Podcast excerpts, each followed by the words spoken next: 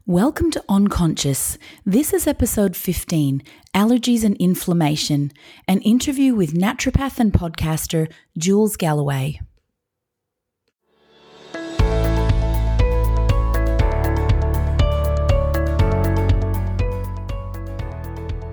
Welcome to Unconscious. I'm your host, Liz Cook, functional nutritionist and founder of One Seed Organic Perfumes. I love spring, as I'm sure you do Aside from one thing, those darn allergies. In today's episode, we talk to naturopath Jules Galloway not just about seasonal allergies, but about inflammation generally, and tackle questions like what exactly is inflammation and how does it become chronic? How do we improve seasonal allergies so we can enjoy Saturdays at the kids' soccer again? And what are the possible health complications with taking medications for allergies and inflammation? It often comes down to our underlying state of health, like how well are we going into that exposure? Uh, you know, why do two people breathe in pollen and one person is is having hay fever? And is it that we need to go back and do the really old, good old fashioned naturopathic stuff like heal the gut, heal the liver? Yeah. Jules Galloway is a naturopath and functional medicine practitioner whose sweet spot is helping women with fatigue and burnout to regain their health and improve their energy levels. In her practice, she uses a unique blend of cutting edge science, real food, and natural medicine. Jules also hosts a fabulous podcast, Straight Talking Natural Health, which I love, and you will too. Jules says she's on a mission to help women feel happy, in control, and full of vitality. So let's jump in. Jules, thank you so much for joining the podcast today. Um, uh, I've been listening to your podcast actually, and so enjoying it. It's so educational, and um, and as a fellow prekkie, I love to get the nitty gritty, juicy stuff, which I get from you, and also the like kind of girl talk, fun stuff. So I'm really enjoying that yeah, so thank you for for doing oh. such a good job and bringing entertainment and education all in one. Thank you so much. I think without entertainment, you can't really have education these days. Honestly, it's it's got to be a little bit fun, otherwise, it just doesn't stick in your head. That's true. Or it's like uh, learning by rote at school, isn't it? It's like you leave and then you forget it all. yep. Hello, bi- biochemistry. We're looking at you. yeah, that's right. Hey, excuse my sexy voice today. I'm uh yes, I, I was thinking maybe I'm actually a method actor, seeing as we're talking about allergies and inflammation. I thought I'd play the part today and like really get my inflammation voice on for you. well, I think you sound amazing, so bring it on. Oh, well, uh, next time not so sexy, so I'll apologize in advance, but today the sexy one. hey, let's start with a really basic question because we're talking about inflammation, both chronic and also seasonal allergies today. We hear so much about inflammation, you know, everywhere. Everyone's talking about, oh, it's inflammation, inflammation. But let's start with a basic question. What actually is inflammation in the body? Okay, so there's there's two ways that we could attack this. One would be the boring, dry, crusty biochemistry path, or we can just look at this as a bit of a bigger picture. So let let's go the big picture path. So inflammation in the body is simply when the body thinks there is some sort of foreign invader or pathogen that's happening right now and it produces a response to deal with that. So it basically puts out feelers to see whether there's anything going on in the body that it might deem as being abnormal. And then when it finds these signs then if, if there being some sort of foreign invader, it then produces this big onslaught. It sends out the troops to go and deal with that. And so it sends out these troops and they cause heat, they cause swelling, they cause redness, they cause fatigue, they cause rashes and histamine responses and and seasonal allergies are a part of that response as well. So mm. You know, inflammation can happen anywhere in the body. Uh, like I know today we're talking a lot about seasonal allergies, so we'll be talking about your you know your usual kind of uh, ear nose throat lungs type responses to to you know and again what the body thinks is a foreign invader and in this case it could be things like grasses and pollens and dust and things in the air at this time of the year. Uh, but in, inflammation can happen in other places in the body as well. We often think of inflammation and we think like joints uh, or muscles or so anything where there's like swelling or redness or pain in my practice, I often will talk a lot about neuroinflammation as well because I, I, deal with a lot of complex clients and complex cases often in my practice. And often people will have issues with neuroinflammation, which will be more neurological or um, mental, emotional, yeah. even. So, yeah, yeah, that's a massive one actually with mental health because I think we're starting to see to to look at well, certainly um, practitioners like you and I, and also functional medicine doctors are starting to see mental health issues as more of a brain inflammation and an overall inflammation process as opposed to the old, you know, biochemical theory, of course, which has gone out the window more or less. But yeah, that um, brain inflammation thing is very interesting, actually. Yeah, absolutely. And I think it, it covers a spectrum of health conditions we're really only just starting to realize now. And so, yeah, they, it used to be that it wouldn't be called neuroinflammation until things were really dire.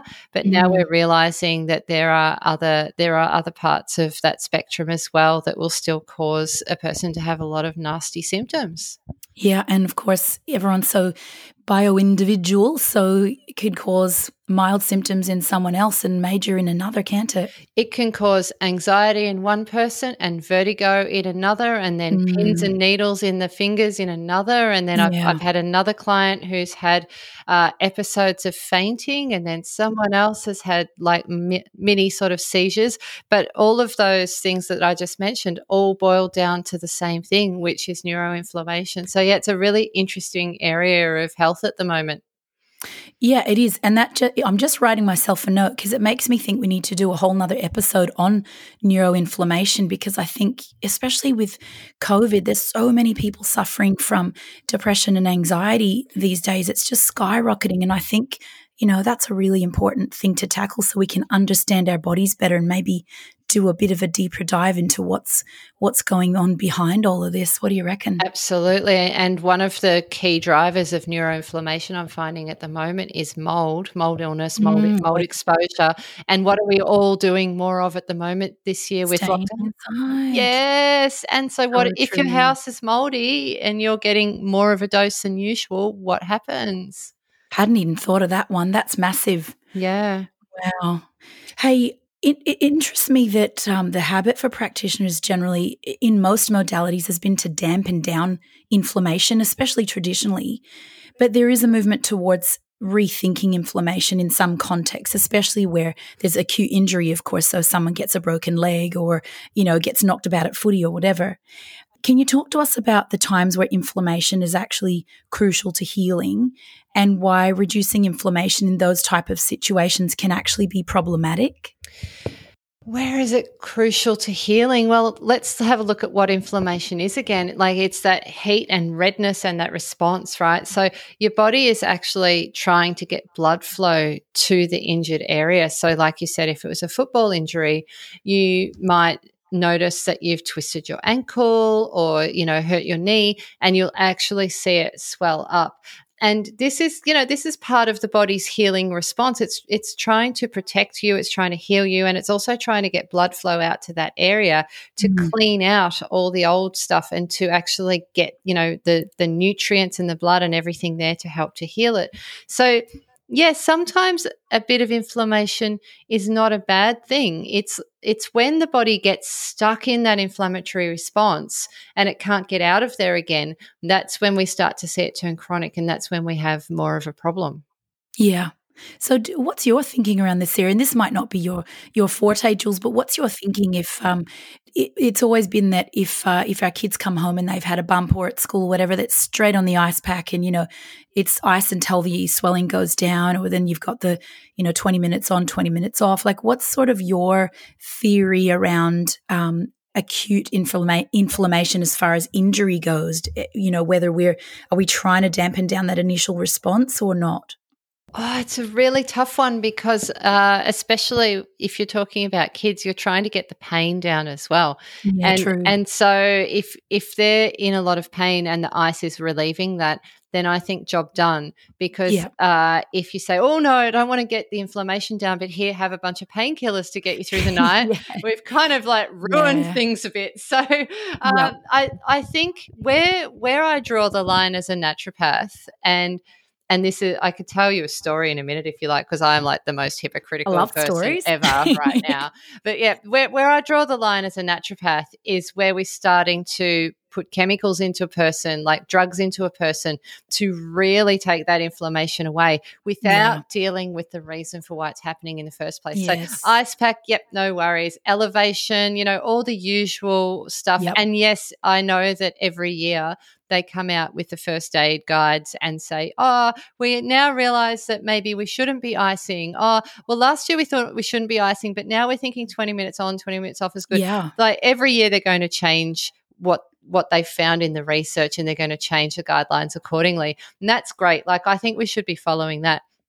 But yeah, it's where people are starting to like pop anti-inflammatories without going for the root cause of the problem that that I start to think, oh, really, should we be yeah. doing this? But having said that, I took a very a well-known i won't i won't mention brand names because that would be silly um, but i took a very well-known very very strong uh, prescription only anti-inflammatory for a few days myself about a month ago because i had this injury to my arm that just everything i did would not shift it i tried yeah everything. Like I own a I own a, a dispensary, right? So so I have at my disposal pretty much every natural anti-inflammatory, really good quality under the sun.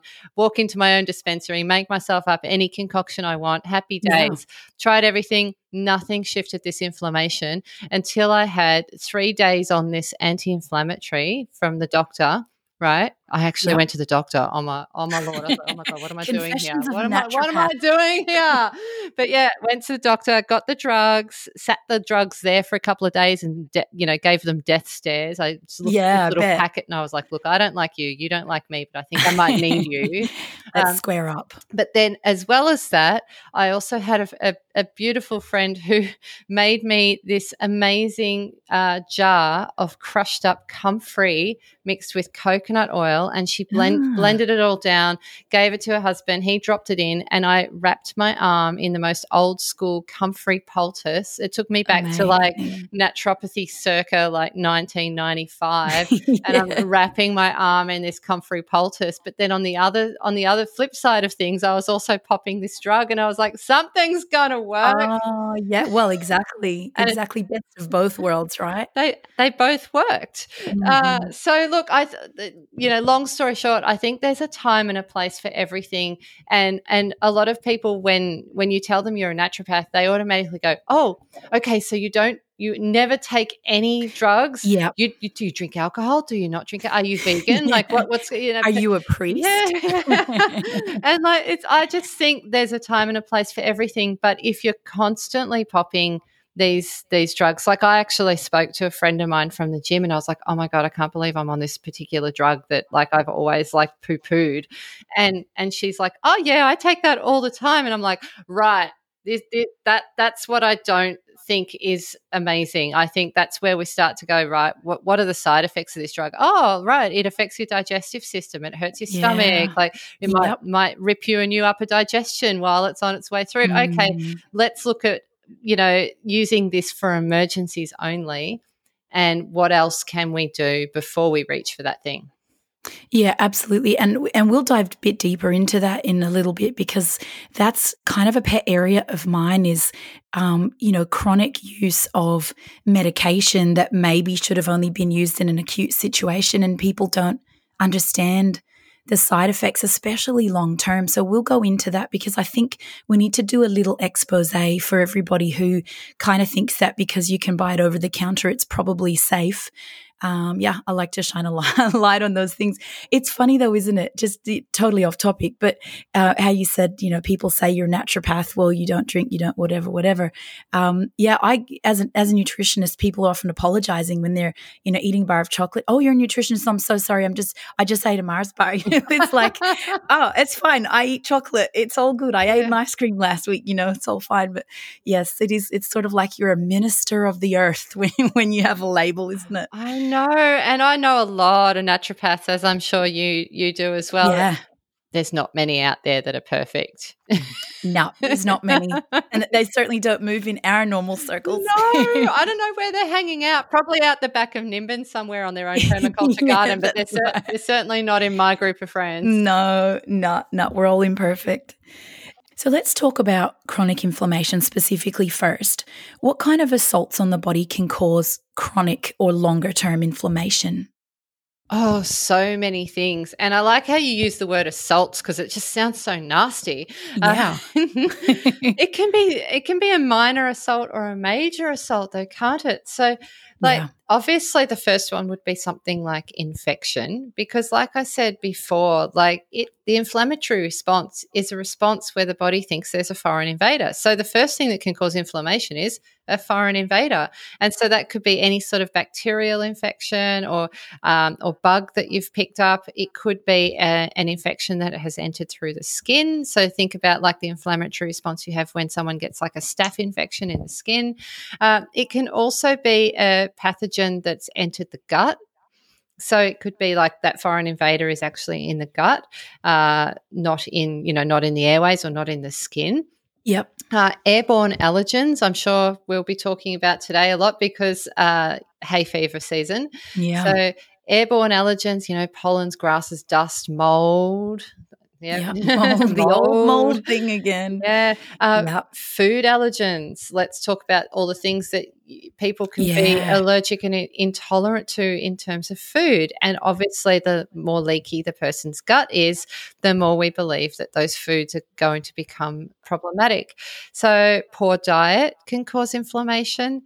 And just quickly on that, Sometimes uh, people think that if they're intolerant to a food, they're thinking more food allergies. Mm. They're thinking that immediate reaction. So, for example, you might say, Oh, I'm fine with bread, you know, so I, I eat gluten, I eat bread, whatever, because I don't um, I don't run to the toilet or I'm not hmm. vomiting mm. or or I did not- a celiac test and yeah I- yes that old chestnut exactly but they're not seeing that there could be long term very uh, almost um, insidious reactions in their body to food intolerances that they don't know exist or they've just become accustomed to that weird feeling that they call normal. Which uh. they don't realize is actually subnormal, but they're so used to the feeling. So I think it's important just to highlight food intolerances. We're not talking necessarily about food allergies, which is more the rash around the mouth, the the constricted airways, and so on. We're talking about things that may be having an impact on you, low grade over a longer period of time. So it's something that people really need to flag with their naturopath or nutritionist, or certainly your nutritionist or naturopath would flag it. Yeah. But it's something they need to attend to rather than just write it off seriously, if I had a dollar for every time someone has come to me in practice in the last 15 years and said, I've been checked for food allergies and I'm fine.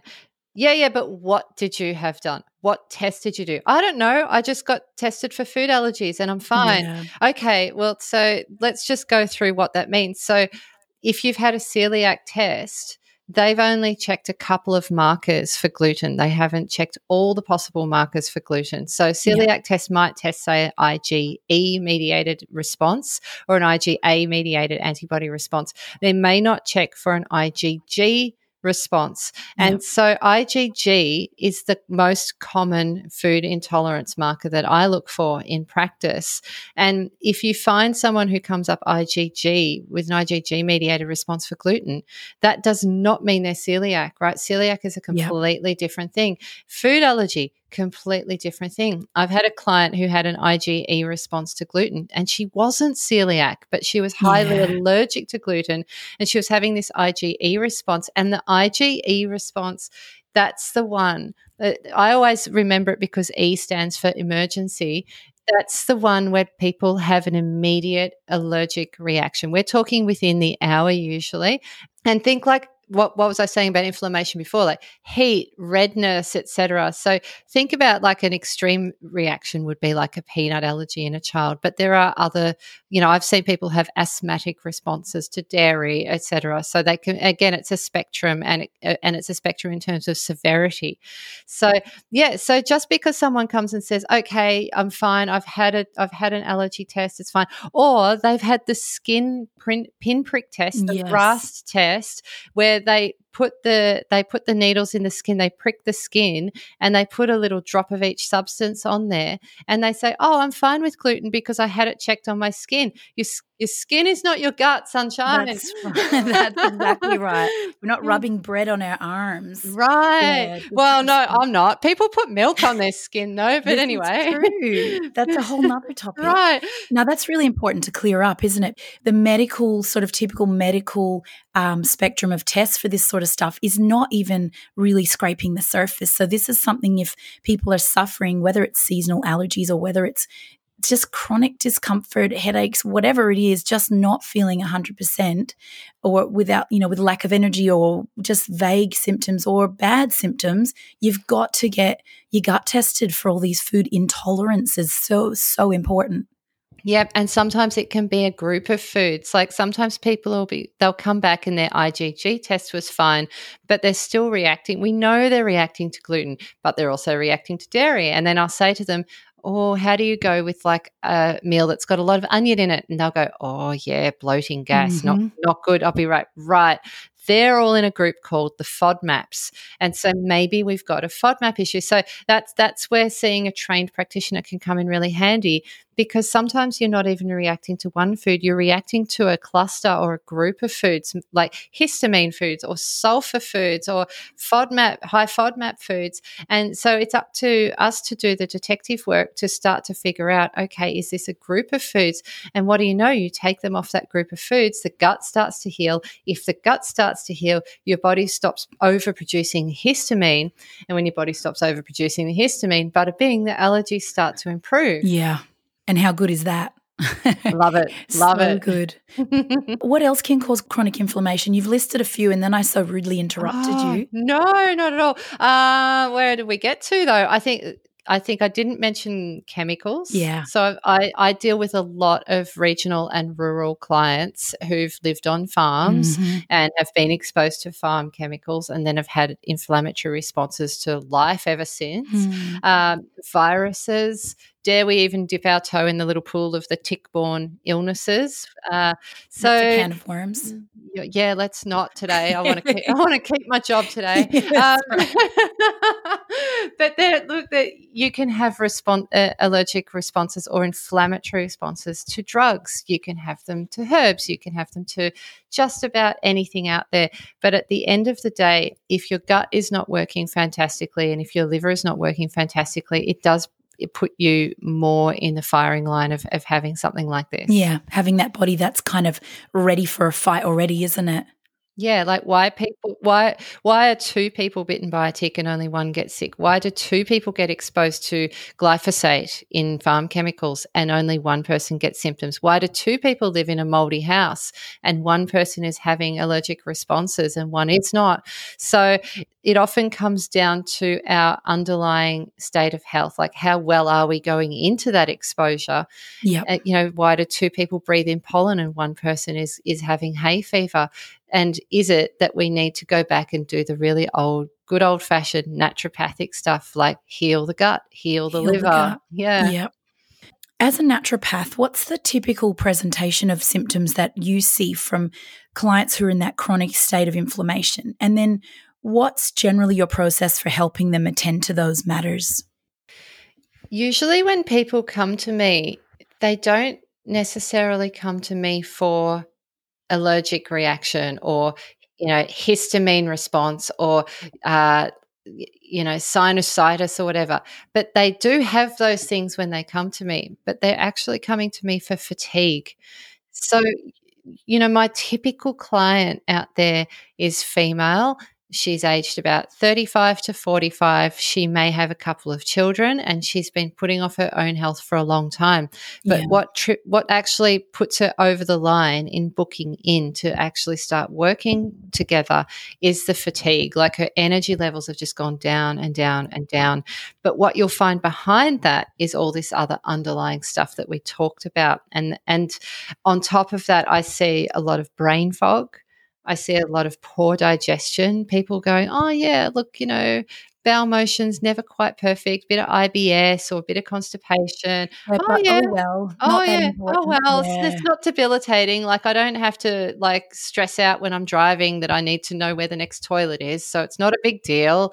And um and it's like, well, it's a big deal to me. Keep talking.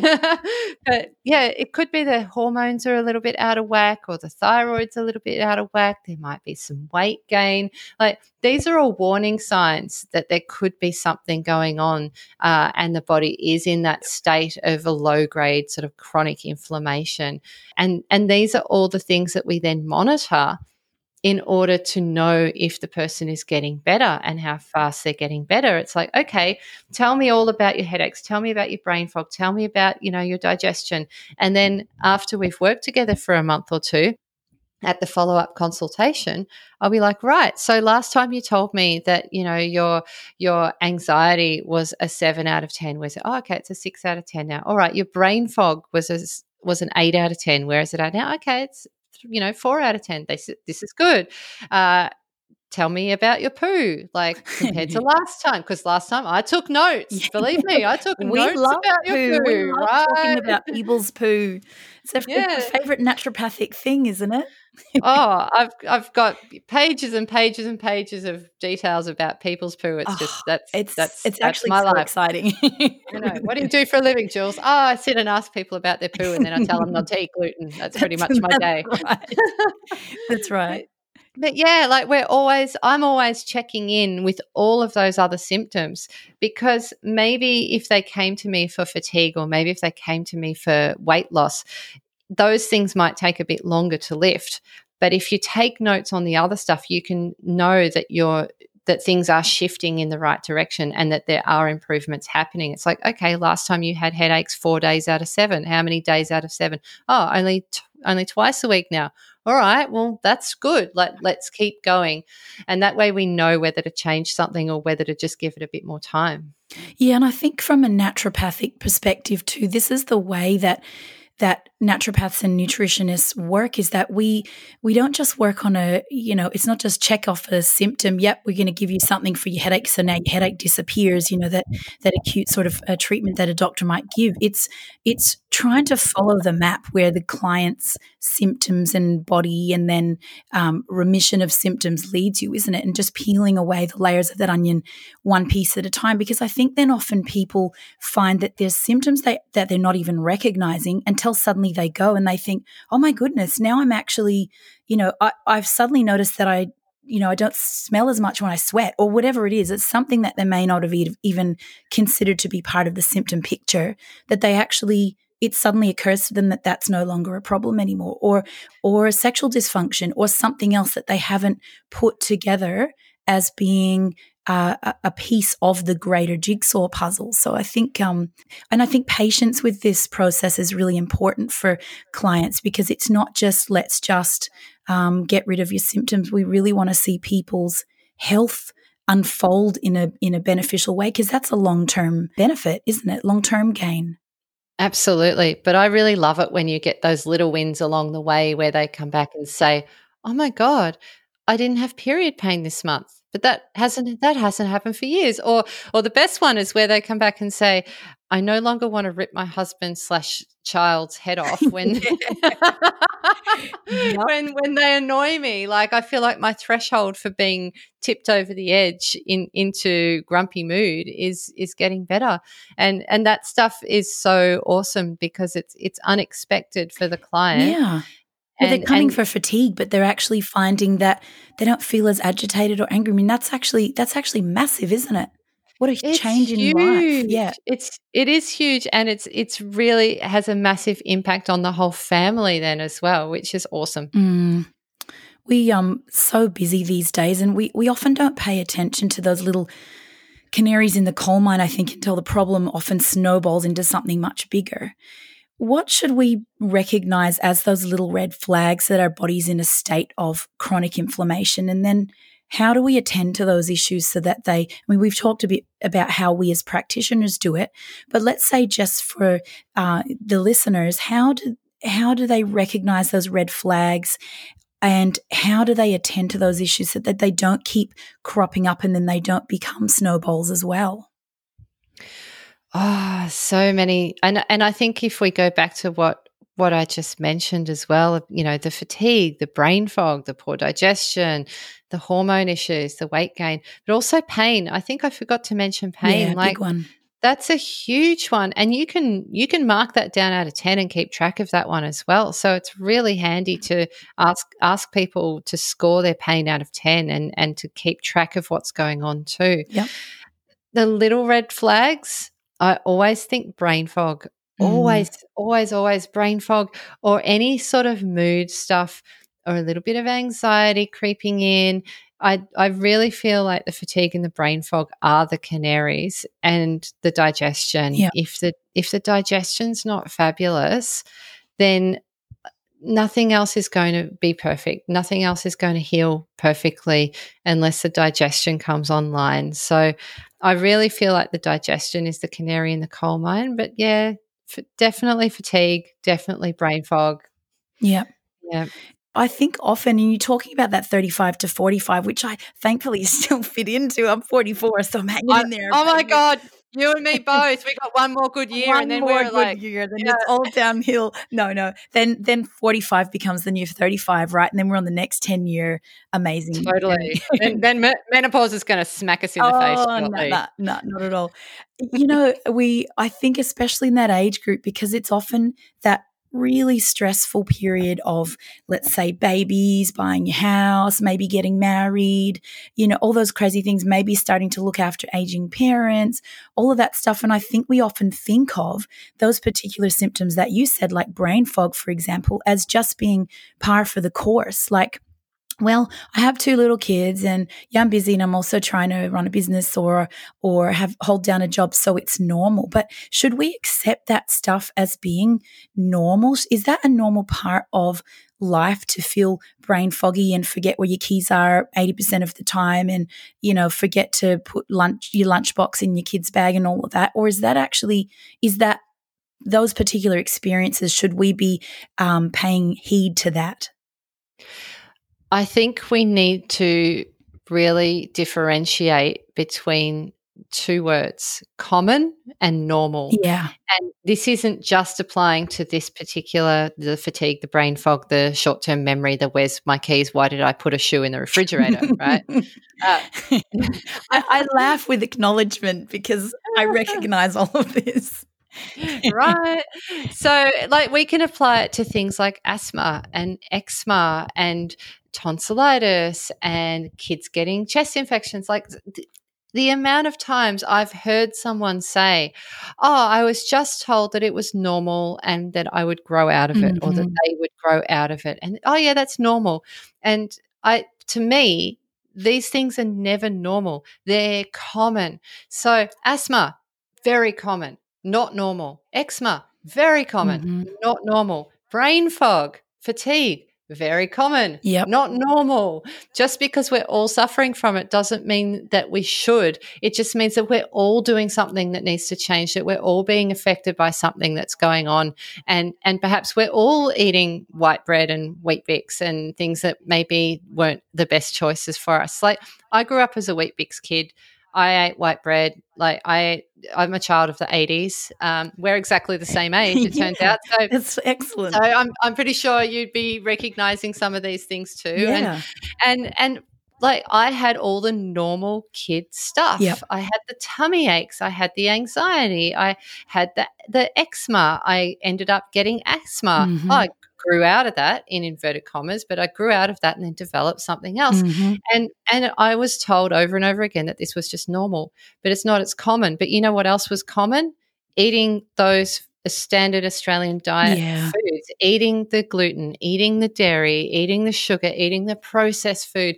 That was common. And so if if everyone who's suffering from these things sits up and reevaluates and looks at what we all need to do differently, then maybe these things would be less common and we would stop seeing them as being normal. Mm, such a good point. Let's talk about seasonal allergies, seeing as we're coming into spring and you know, we're already seeing the the sneezing and the itchy eyes and all of that sort of stuff coming in. I don't know about you guys in Byron, but in Adelaide, Oh, that- yeah. yeah, yeah, Yeah. that's how that's how it is at the moment. So let's give some really practical stuff. But first of all, I want to just get down to that biochemistry kind of nitty gritty again. Why do we sneeze and get itchy eyes and runny noses and so on as a reaction to pollens in the spring? Histamine. Woo! Histamines. Now, histamine is not the bad guy that we always make him out to be. I don't know why I just called it a him. But anyway, Because it, cause it's a baddie. right. Sorry to all the men. Yeah, Um, we love men. So yeah, we look. I don't know why histamine is always made out to be such a bad guy because in small amounts we actually really need it in a body. There's heaps of things that histamine does at a biochemical level that are super important. And if you had really really low histamine, that's another set of of of stuff that you have to deal with. So, like just just to be really clear, we don't necessarily want to always just be about dampening down the histamine, but a lot of people when they have this seasonal allergy stuff going on it's because they're overproducing histamine in in amounts where we really aren't going to feel very well. So little known fact histamine is made in the gut and why are naturopaths always banging on about the gut needing to be healthy well this is one, one more reason It all links so- together. yeah, if your gut is not well, if you've got a bacterial overgrowth or something going on in the gut that's out of whack, if you've got a dysbiosis, which is just a fancy naturopath term for good versus bad bacteria are not in balance. So if you don't have enough of the good guys or if you've got too many of the not so good guys, again, I don't know why they're guys, sorry to all the men. um, but what's going to happen is that those areas of the gut uh, that are unhealthy, that also happens to be where your histamine is being made. And then the gut will start to produce histamine in elevated amounts.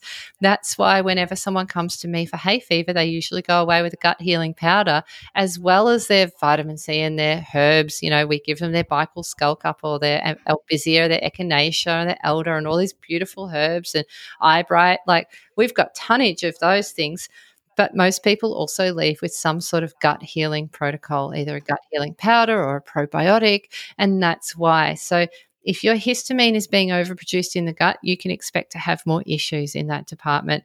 Now, there are other reasons that people can overproduce histamine as well. Uh, and I, I don't want to really get into a, a methylation discussion today because I don't have my biochem notes in front of me and I'm notoriously terrible at it someone the other day asked me, "Can you explain to me what methylation is?" I was like, Oh, but can anybody explain Oh, methylation? God. It's the most just- complicated thing ever. I just showed them the picture, and once I showed them the picture with all the arrows and the little wheels and the things going round and round, I was like, "All right, that's easier." Uh, but yeah, look, look. Long story short, some people have uh, genetic tendencies to having issues with histamine in the bloodstream as well, um, and so if if someone is under methylating, uh, they may produce more histamine as well. And that can come down to the fact that some of us have got some gene variants or uh, gene mutations that change the way our bodies actually do do a process called methylation and the result of that can be histamine issues so Mhm. sometimes we're looking at gut sometimes we're looking at biochemistry uh, and then also we need to obviously look at whether the person is uh, exposed to something in their environment that's heightening their reaction because remember inflammation is the body's response to what it thinks is a foreign invader a pathogen so say if you're living in a moldy house and then you also happen to be a hay fever type person I really believe that if your body's already on high alert dealing with the mold, what's going to happen when the hay fever season comes along? yeah. Everything's already prepped and ready to go in terms of sending out those inflammatory troops. Yep, absolutely. So the best thing people can well, I'm going to actually ask you this question in a second, but I'll preface it by kind of giving an answer because what you're saying is the best way to deal with upcoming season seasonal allergies is not just on an acute level like just give me something for the allergies, but it's actually preparing your body to deal better with the onslaught of histamines, right? So if you're if your body is regulating properly, you shouldn't have the same response you've always had, that real super angry response, you know, or if you're looking at your environmental issues and so on and dealing with those, it's like cleaning the house before you move something else in. So it's not angry and messy and raring to go. Exactly. If your body's having like this heightened response to some pollen or some grass in the air, like why was it on high alert in the first place? Yeah. It didn't it didn't go from zero to hero overnight. Something else has been chugging along in the background that we need to address in order to actually get a full resolution of the symptoms. Otherwise, like we we can give you herbs and supplements, and I've already mentioned a few herbs. Uh, like we can give you those sorts of things and and we can often expect to have some really great results from those but the moment you stop taking them the symptoms start to come back yeah. and that and that's because there's an underlying issue that we need to address in order for you to get a full resolution of, of these symptoms and that's why I often go away and I do things like gut testing, like stool testing, uh, looking at the state of the health of the gut. Are there enough good bacteria? Uh, are there too many of the bad bacteria?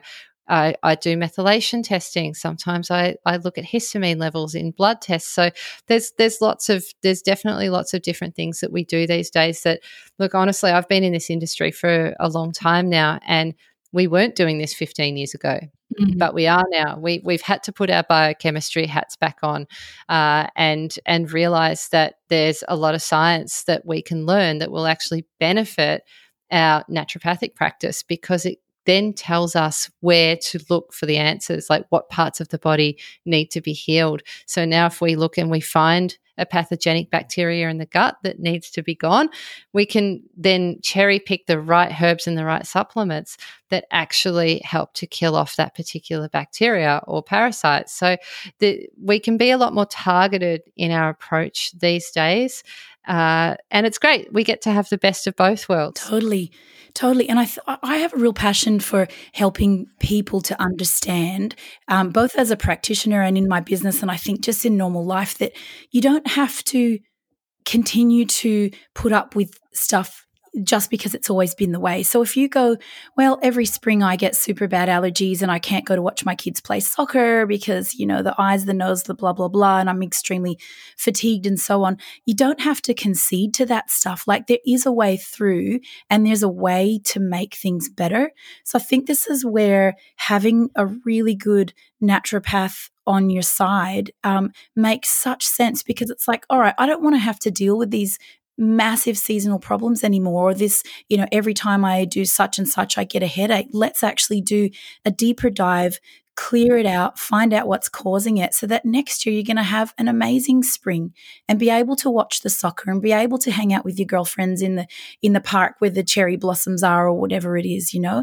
I just think people uh, I, I have a real passion for people empowering themselves and getting the right team of people behind them because health is all you have. If you don't have that what else do you really have? Because, you know, poor health means that you really can't enjoy life like we were meant to. But as women, we notoriously put ourselves last we and we downplay our own pain and our own symptoms and our own discomfort. And we worry about everyone else first. And then we tell ourselves that, oh, it's not so bad because blah, blah, blah up the street has this other thing that's far worse than me. Yeah. So it it often takes a long time for someone to actually pull the trigger and go and see a practitioner and do things because they just it it has to get to a point it has to get to that tipping point where you say look no more. Yeah. And and unfortunately the thing is with seasonal allergies is that they're seasonal and so if you just hang in That's there, right. They'll you go. just hang in there for another eight weeks, like you'll be fine. And then that devil wind environment, that northerly environment bay that we love to call the devil wind, that'll stop and then everything will get better. But does it? And and what I would say to anyone who's listening who is thinking of just putting it off because it's like, ah, oh, it only goes for eight weeks. It's like, is this hay fever a symptom of a greater problem i.e., is there a gut issue underlying that needs to be dealt with, or something else like we've already spoken about that needs to be dealt with? And if that's the case, what other things do you put up with that might actually get better if this underlying condition was dealt with properly and resolved. So, so, true, because it's not just spring then. I mean, you're seeing the allergies in spring, but what are you seeing when it's not allergies? There's other things that are presenting that are part of that same picture, isn't there? Exactly, exactly. So imagine if you did uh, finally address it you might be pleasantly surprised about what other things in your health actually start to improve. Mm. Like, how awesome is that? So awesome. Let's give people some really good, easy pointers, though. Even if it's just okay, I'm not ready to go and see a naturopath and do the whole thing right now. But what can what can people do now if they're just they're just faced with these seasonal allergies. They're not ready to make the full commitment to the naturopathic process, you know, seeing you or seeing their practitioner and getting getting it really solidly looked at. What can we do from home? Be really honest with yourself and ask when you eat foods like gluten and dairy and sugar, do you feel bloated afterwards? Or do you feel gassy or do you feel uncomfortable? And if the answer is yes, then consider eliminating those foods for a little while and let your gut heal. Maybe take some probiotics or pop down to the health food shop and ask them for a good quality gut healing powder to go with that probiotic. And that's where you can start. That's not going to solve everything but that's a really good starting point and helps to get that helps to get you in that place where you are starting to make some inroads to better gut health uh, there's definitely things that you can do around the home. You can use like air filters indoors, uh, get your house checked for mold, get rid of the dust, clean it thoroughly. All of that, use natural cleaning products in the house so as not to irritate your airways any more than they need to be. Uh, I, but I really do think a lot of it can start. It can start to be addressed with diet and just just those really simple things to start cleaning everything up around you and then if you need to, that's when you go and see a naturopath for the next steps. Because I guarantee you, if you come and see me for seasonal allergies, I'm taking you off, spoiler alert, I'm taking you off gluten and dairy. You're probably going to get a probiotic and I'm going to get you to like make sure your house is like dust free and, you know, your pillow isn't moldy and, you know, all of that sort of stuff. So cut to the chase, do that stuff first. Yeah. Then go and see the naturopath because then when you invest your money with the practitioner, they'll give you the next steps that that uh, a little bit more tailor made just for you. That's such a good idea. And actually, then you've saved one consult fee, haven't you? Because you've done right. the hard work before you got there. That's so good. Um, hey, can we talk about one of my pets, which I talked about earlier, the side effects of medication. This is my, this is kind of my, well, I like to say it's my baby, but it's not a very happy baby, but it's something mm. that I mm. love to talk about a lot because we just don't talk about it. Doctors never tell us. Your pharmacist almost never tells you, but sometimes they do. But we don't really talk about the side effects of medication, both for seasonal allergies and for generalized inflammation. And I'll give you some examples that people are going to go, oh, yeah, take that, take that. Claratyne, Zyrtec, and Demazin, typical allergy medication. And when I used to work in pharmacy as a nutritionist, this is what I'd see every probably nine out of every 10 people is coming in for one of those three products. And then through to your typical anti inflammatories like Nurofen, Nurofen and aspirin. Let's talk about side effects and, and what happens to our bodies when we continually take those over weeks or months, or for some people, unfortunately, even taking them for years? Well, they affect your gut, they affect your liver. I think those things are, are really number one and number two. But also, they're, they're changing the way that your body works. If you're constantly putting an antihistamine in there to dampen down the histamine response, like what what is that actually doing to your body?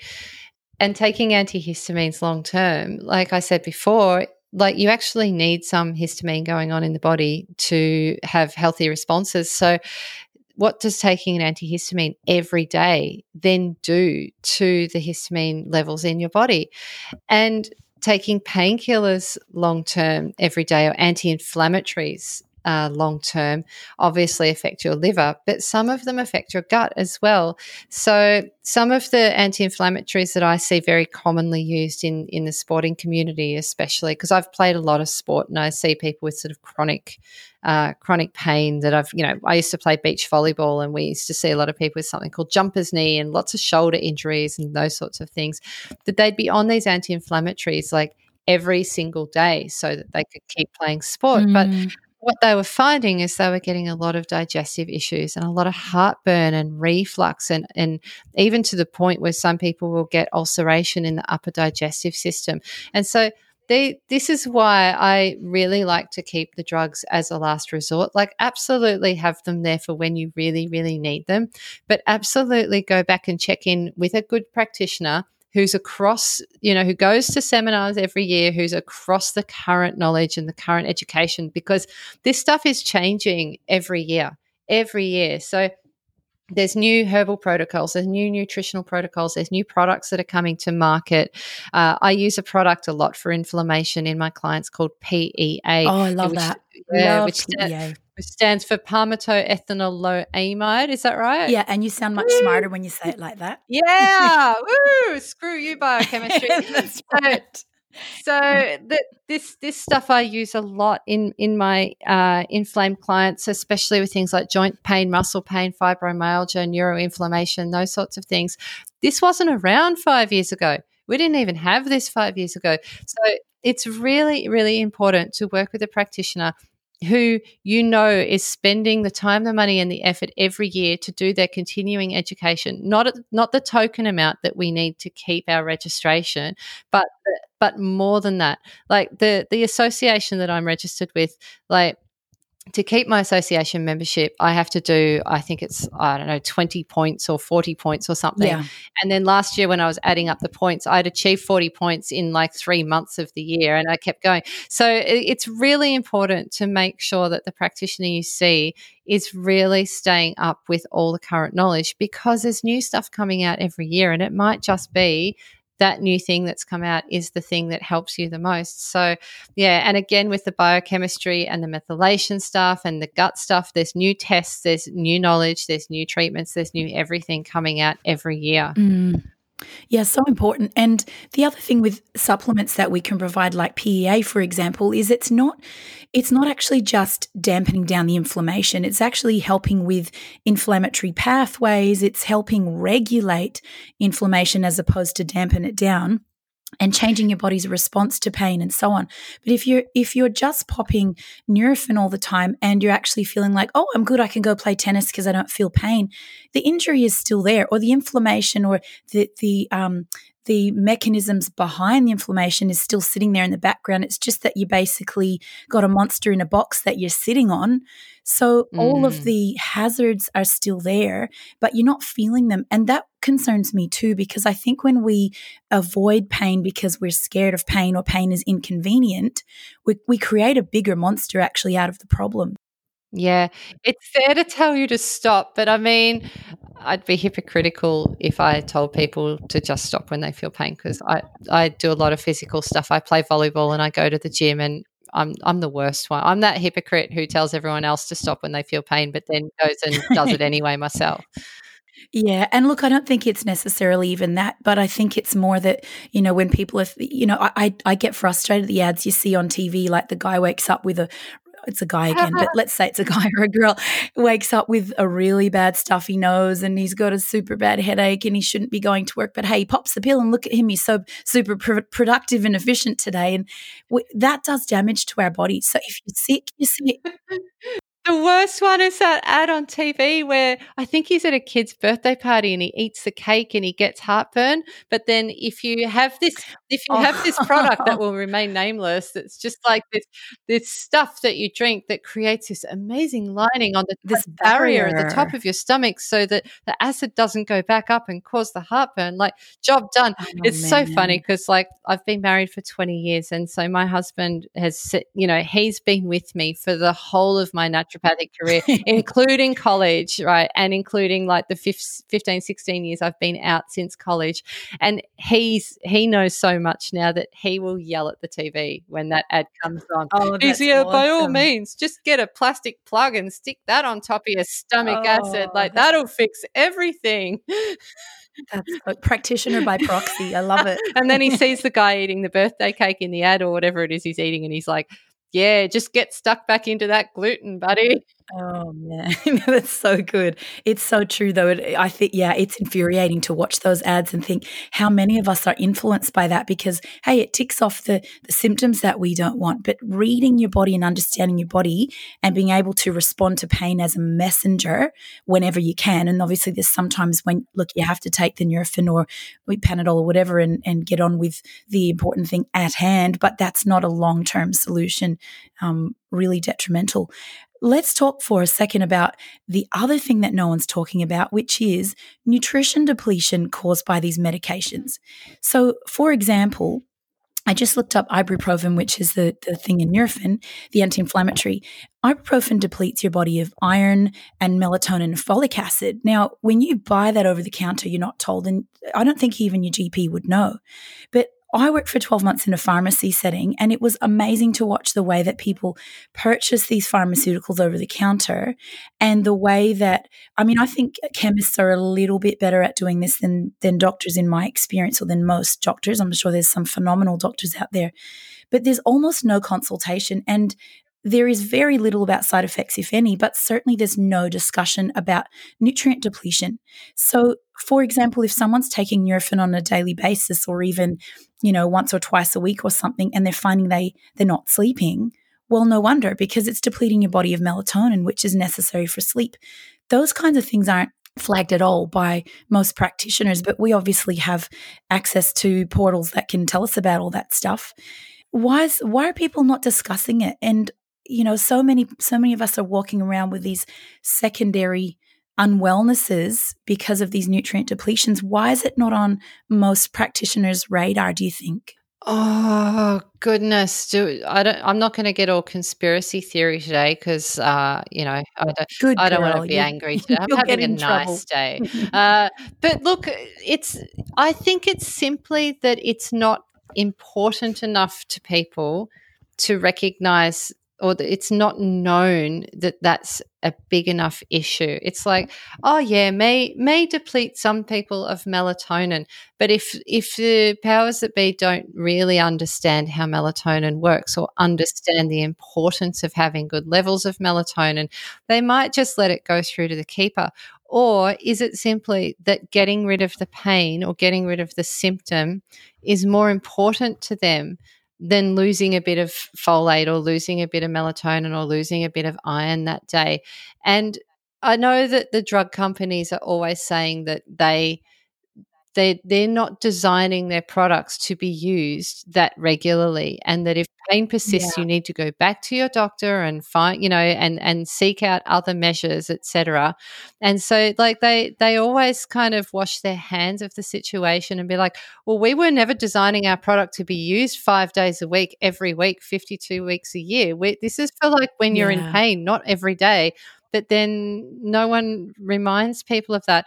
Or they go to or they go to the doctor and if the doctor doesn't have a better choice or a, a better solution for them then they're going to go back to taking this drug. And i've seen it mm-hmm. myself where they've you know the option when you if pain persists you see your doctor. So you take your take your ibuprofen it works while you're on it but the pain is persisting. So you go right i'll go see my doctor do the right thing. Off you go to the doctor the doctor goes well, I've got this other drug that you can try, which is yeah. stronger, gnarlier, has more side effects, you know, scarier drug, right? Like the thing that I took the other week for my arm, right? That's, you know, big scary drug. So you go, oh, well, if the ibuprofen was working, why would I say, if it's this or the big scary drug, I'll just go back to taking the ibuprofen every day, right? Because then That's it true. doesn't seem as big and scary. And so it's yeah. kind of the best of a lot of these drugs, I think, that we're taking every day, they're, they're kind of the, the best choice of the bad lot. But unfortunately, what's your next step? The next step is the doctor's going to refer you to, if it's joint pain or muscle pain, they might refer you to a physio, or if you're lucky, like an osteo or a chiro or something, depending on your GP. If it's hay fever, they're going to maybe send you for some allergy testing but but again mm-hmm. that can be very hit and miss because a lot of the allergy testing is where they they they you know prick your arm they find out that you're allergic to x y and z grass and x y and z pollen and then they go well you're mm-hmm. allergic to grass and pollen Congratulations, you have a grass and pollen so allergy. Don't go outside. So yeah, that's right. Have a HEPA filter and a nice day. And yeah. so, or or you can have desensitizing injections, which may or may not work. So, like, eh, unfortunately, what what all of those escalations show us is that then we start to think that things like paracetamol and ibuprofen and your run of the mill antihistamines are, are really not so bad because they're not they're not as scary and then they become normalized and then we're back to no is it normal or is it common conversation again? Yeah well I, I would definitely strongly suggest for anyone who is taking any medications whether it's over the counter or the big scary guys to see to even if you even if you want to keep seeing a gp then see a um, complementary practitioner as well who has the access to the portals where they can look up the nutrient deficiencies and at least say okay you want to keep taking that but let's kind of counteract that by you know getting more sun or improving this part of your diet or adding in a supplement or something. So you know it's not the ideal situation but at least you're not then you know stuck with all growing big secondary problems like not being able to sleep, which causes again further inflammation itself. So it's I just I just think everybody should have a good naturopath or nutritionist on their side so that becomes kind of your best buddy in all of these situations. Even if you do want to take medication, yeah. you can still support your body in other ways. Yeah, well. and I do believe that as a practitioner, it's really important to respect people's choices if they want to stay on the medication or if you come to me and you're on the big scary stuff and you need to be on the big scary stuff. My job isn't to get you off that medication. My job is to support your health goals, right? So if your health goal is to be able to get off the medication, cool, we can work towards that. But if your health goal is simply that you want to stay on the medication, but you want to make sure that you, you know, uh, have a bit of harm minimization going on where we want to look into the side effects or look like you said look into the nutrient depletion that could happen look into what what we can do to protect your body and to make sure that everything is still working really well while you take the medication then i think it's really important to be that person for someone. And so if, if you go to a, a, naturopath and they turn their nose up at the drugs and tell you that you shouldn't mm-hmm. be on mm. them, like maybe that's yep. not the practitioner for you. I think we need to be really ju- non judgmental and open minded and work in with the doctors as much as we can yep. and work in with the medical profession as much as we can because we're all trying to help people. And and there's been a lot of infighting that I see on social media and in the media over the last few years. And I'm the sort of person who would rather work in with what the doctor's doing so that we can all achieve better outcomes.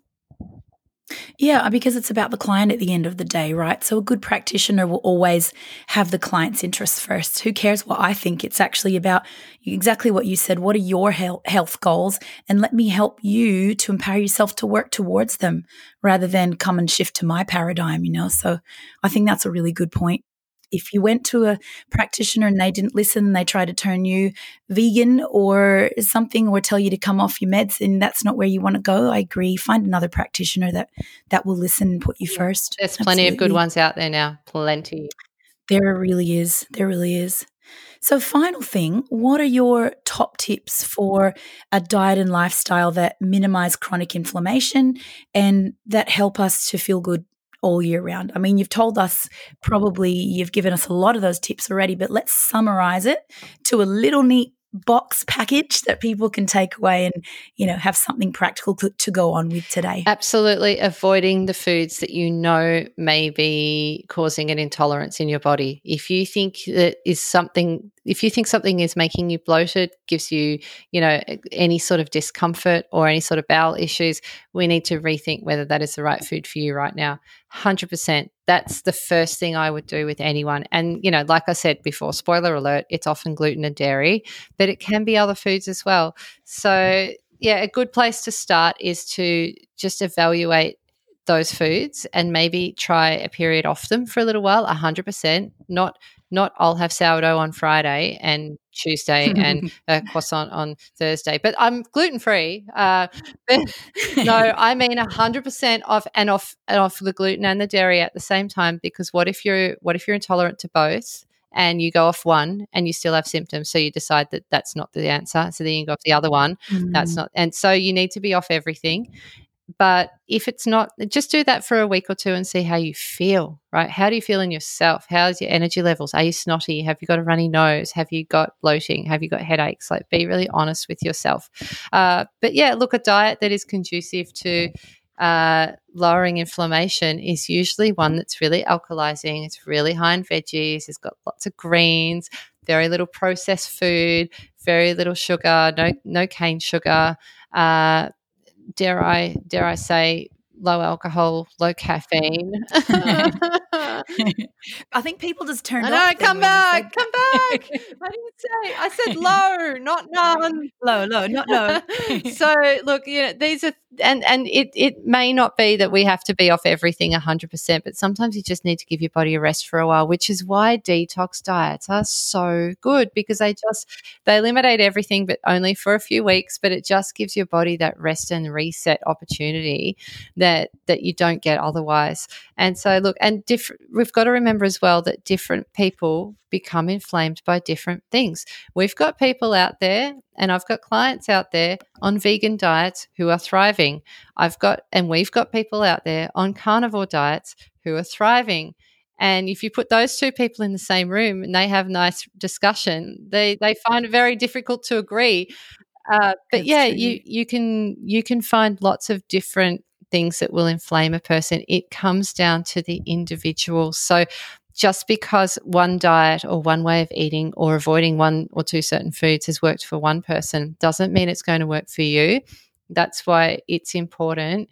If you've tried some of the basic stuff, like I said, getting rid of the gluten, the dairy, the sugar, the processed foods, if you've tried some of the basic stuff and you're still having inflammation, that's when I think it's really wise to put it in the hands of a good practitioner. Yeah, absolutely.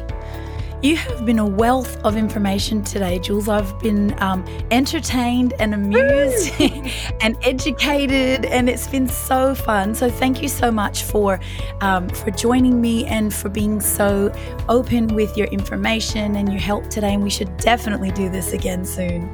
Yay! Thank you so much for having me. This has been really fun. Thanks, Jules.